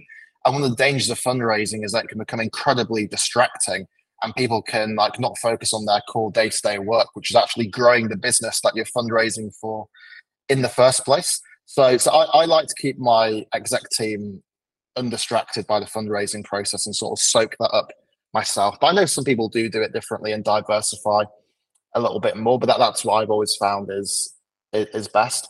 And and the second thing I'd say is cultivate your relationship with your shareholders and investors as well. Around 50% of the investors in our seed round are existing shareholders. I think 75% of the investors in the first close of our current funding round are existing shareholders a, lot of investors, if they invest in you, they've got skin in the game, they understand the business, they really like it, they will continue investing to kind of keep their share of the business whole for as long as they financially uh, can do and make sense mm. for them. So, actually, one of your biggest funding taps is your existing shareholder base. And I think a lot of founders actually overlook that. When they raise one mm. round of funding from shareholders, almost forget about them, like just give them a kind of cursory uh, update every now and again and they'll assume that their next round they have to start all over again from scratch with a new group of people. But actually, your your primary investors for your next round are probably actually already on your cap table, and indeed the new investors are probably people within those people's network as right. well. So it's absolutely you need to create a strategy on cultivating shareholder relations because mm. that is not just the right thing to do, but that is actually how you grow a successful growing business. Mm. Yeah, brilliant advice.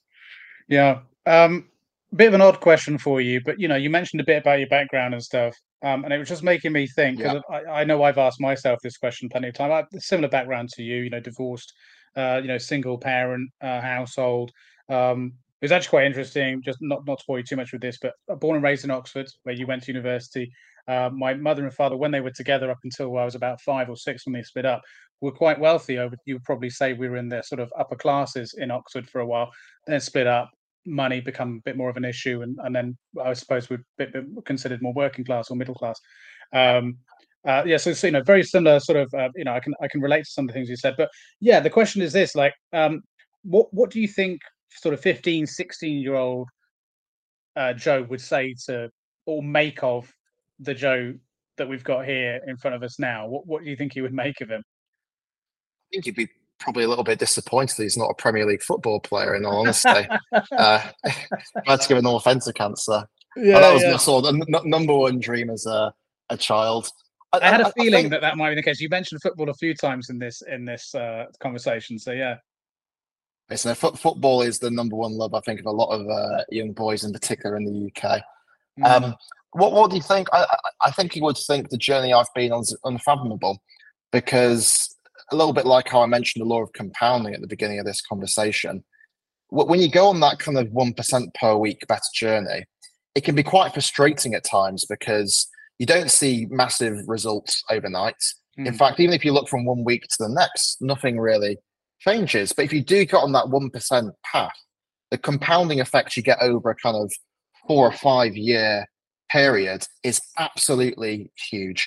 Uh, I think this is a concept people understand a bit more intuitively now because we went through the COVID period where people had to get their head around the idea of kind of comp- compounding exponential growth and the idea that if a virus spreads 1% per day, it can infect an entire population in a, in a couple of weeks. So, so people understand that concept intuitively now. I think often they don't apply it to their own lives. So I think 16 year old Joe will be absolutely baffled by by what zero gravity has become and, and never would have thought you know, doing something like that and going this far was possible. But the only reason that has come into being is because I did get on that 1% journey when I was mm. 16 of just you know trying to get better, not giving up, and and just trying to focus on optimizing my own performance, whether it was getting into university, learning new skills, starting a business from my bedroom, you know, growing it incrementally, you know, raising funding to then build a team. It was all kind of step by step by step. and and you need to be in in it for the long run as a, as a founder. Like these Mm. overnight success stories are, are the thing of popular culture and TV. They're not the thing of reality. And I, I I grew up watching films like The Social Network. That was probably my like first um like movie introduction to the world of startups and and that film kind of presents the growth of Facebook as kind of like an overnight success. And you know, Facebook out of all businesses probably did grow much faster than most startups. But at the same time, when you actually look at the story of Facebook, they, they spent their early years, you know, jumping around college campuses before it became the kind of worldwide platform for connecting with your friends. So even those businesses that look like the most monolithic high growth organizations today actually started off with just taking those like baby baby steps. So I I just get on that journey. That that's it's as simple as that really. Yeah. What what sparked that journey for you? And what was the what was the catalyst? I, I don't think there was any one moment. I think it was just, as I mentioned at the beginning, just a product of my background, which is, you know, I was someone with a lot of resilience. I probably had a bit of childhood trauma to overcome, a bit of chip on my shoulder. I had a bit of anxiety about the fact I felt like I couldn't necessarily depend on other people. I had to you know, depend on myself. I didn't want to feel like vulnerable throughout my entire life. And I just think that created a certain degree of drive inside me to try and defy the odds and not take no for an answer. So I don't think there was any one moment. I think it was a, Yeah. a, a build up of forces over time. And, and that's why I think everyone should try and find a thing in their life that they can reconceptualize as a driving force in their life.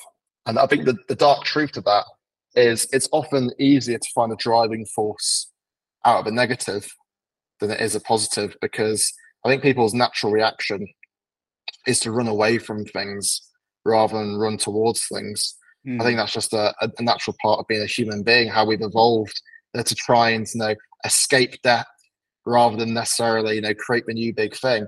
So, so actually reconceptualizing your something, reconceptualizing something that you're running away from as a positive driving force is probably the easiest way you can you can do Mm. it. So r- rather than necessarily trying to kind of like find your passion or find your purpose by being exploratory about what's out there in the world, maybe actually look inwards into yourself and look at that. What are those no negative things in your life that are getting you down, that are creating that chip on your shoulder, which you can turn into something positive. I think Yeah, that's what- the easiest way to what's do it. holding you back, kind of thing. What can you do to to strip those things away? Yeah, yeah, Or not, not, not even strip them away, but like to kind of flip the direction of gravity. So rather than Right. holding you down, like that is the accelerant force. Like if, you, if you're from a single parent family and you felt a sense of financial anxiety and vulnerability, how do you turn that into a driving force to actually building something where you don't have that experience and your children don't have that experience, rather than seeing something that is something that like traps you in the long term? I think that's the kind of Mm. mentality shift you have to try and create. Mm, I like it. And and I'm assuming that's where the name zero gravity comes from. Yeah, exactly. Exactly. Mm. If we come full circle, we tied it all back around. Yeah, yeah. Uh, w- would you say that you're you're you're someone um, that, as a CEO, that functions with a certain level of of, of anxiety? Because I, I I I class myself as someone that sort of uh, as a functionally anxious individual, right? That's how I kind of class myself. I've, I've found a way to to deal with my anxieties in a way that I think turns them into a kind of a semi-productive force, right? Would you would you say that you you are much the same, or do you feel that that's a sort of a part of your life that you've you've fully set aside? I think, I think nowadays I'm not an anxious person, but I, I think that's because I've I've taken so many gut punches and overcome so many challenges. I've almost become slightly inoculated to it, which is Right. like like trying to tackle challenges is now so much of my day to day that doesn't give me that same rush of anxiety that it probably Mm. did five years ago when I was first founding a business. And I think that goes back to the idea that like resilience is it's it is a trait. It- it's a trait that is essentially a muscle that you train over time. Like some people inherently have more resilience than others. But actually, the best way to grow your resilience is by putting yourself in situations where you're forced to actually build build, build that muscle and experience. Mm. Um, so, so like nowadays, now I, I will face challenges day to day now, which five years ago would have made me feel incredibly nervous and it would have been just as much of a psychological challenge as a business challenge. And nowadays, nowadays those things just bounce off me, and and that isn't because of any kind of supernatural force that I've developed in my in myself. It's just a product of experience, having tackled mm. those things for the past five years. So so again, like you just have to get on that train of starting to develop that that muscle. Like if, if you're feeling anxiety and imposter syndrome because you're stepping into something new, appreciate that that's actually a good sign of personal hmm. growth. Mm. That means you're getting outside your comfort zone, you get into the edge of your constraint. It definitely doesn't feel very nice whatsoever. Like it's difficult to reconceptualize how it feels. It, it doesn't feel nice, but but but understand that it's part of your growth. And actually, the, the, the fact you're feeling those pangs is a sign you're doing the right thing. Mm. And and, it, and and if you keep going, you're not going to feel that in five years' time. I, I walked into the University of Oxford, a very nervous 18 year old from a small suburb in the UK, suddenly surrounded by the kind of you know grand spires of Oxford and you know, people with posh, plummy voices, and that filled me with a lot of imposter syndrome when I was 18. But by the time I graduated, living in that environment felt completely normal because that mm. had just become my day to day, and I'd, I'd worked out how to overcome that imposter syndrome. So a lot of this stuff is just a product of time and training. So, so don't, don't feel like if you're feeling anxiety because you're starting something new, uh, that's an intrinsic part of yourself that you can't change. Mm. Good advice. Very good advice. And look, just to wrap it up, because um, we're, we're almost come to time, which always blows me away how quickly this goes by. Um, yeah, you, we we touched on briefly about uh, you know Q1 of next year is when you should be wrapping up the second part of the close. So what else can can we expect from from zero gravity and you in in sort of 2024 what's obviously growth is the i assume the word of the day and you kind of touched on that. But but what else could we we could be expecting to see? Uh, are there should we should we be keeping an eye out for certain things? I, I think zero gravity became known for the first couple of years as a a transformative solution for getting people from low opportunity areas into top universities. Um, they support over 8,000 students now into leading universities. But a, a, big part of what we're doing is now actually getting students into internships and careers. They're getting into top university right. is a is a game changer, but it, it, it doesn't it, it's not the the end of the road. And and getting that first step into your career correct is incredibly important to your long term you know, trajectory. So so we're working with a lot of employers now to really try and change the game of who gets access to elite professions, like not just in those typical banking, law firm, consultancy roles, but also in the creative industries, those startups, technology as well. And, and that's becoming an ever increasing facet of, of what we're doing. So I think that's the key thing to, to look out for. They're not just the stuff we're doing getting people into universities, but also careers as well. And I want to fundamentally change the demographics of people working in these elite professions, not just because mm-hmm. I think it's a good thing to do, but because I think that is the key to the productivity challenge that most organizations face being, mm. being able to access talent from all backgrounds, not just a small subset of the country. Couldn't agree more. Yeah, it goes back to what we were, we were talking about earlier. Couldn't agree more. Well, that's something I'm excited to keep an eye out for. Um, look, I'll let you go. You've been incredibly generous with your time. I really appreciate it. Like I said, by the time this comes out, we would have had uh, Christmas and New Year. But Merry Christmas and New Year to you. And look, if if you enjoyed this conversation, I can't wait for you know round two at some point in the future um, maybe where you can share where you are then, because it would be really interesting to hear, um, as it has been interesting to hear where how you've got here so far. So, yeah, man, you've got another cheerleader on the sidelines for you. Uh, Cheers, mate. I'll be, uh, yeah, I, will I'll be watching with um, with great anticipation. Um, yeah, thank you so much. Have a awesome. great rest Good of stuff. your day and week. Cheers, you too, mate. See you later. Cheers. Take care. See you soon. Bye bye. Thank you for listening and or watching. Please like and subscribe and join in the conversation in the comments below.